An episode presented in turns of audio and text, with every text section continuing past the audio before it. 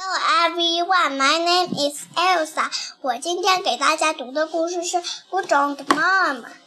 Mom put on a big red nose. Mom put on a big pillow. Mom put on big boot. Mom put on big eyebrows. She put on a big beard. Ho, ho, ho, said Mom.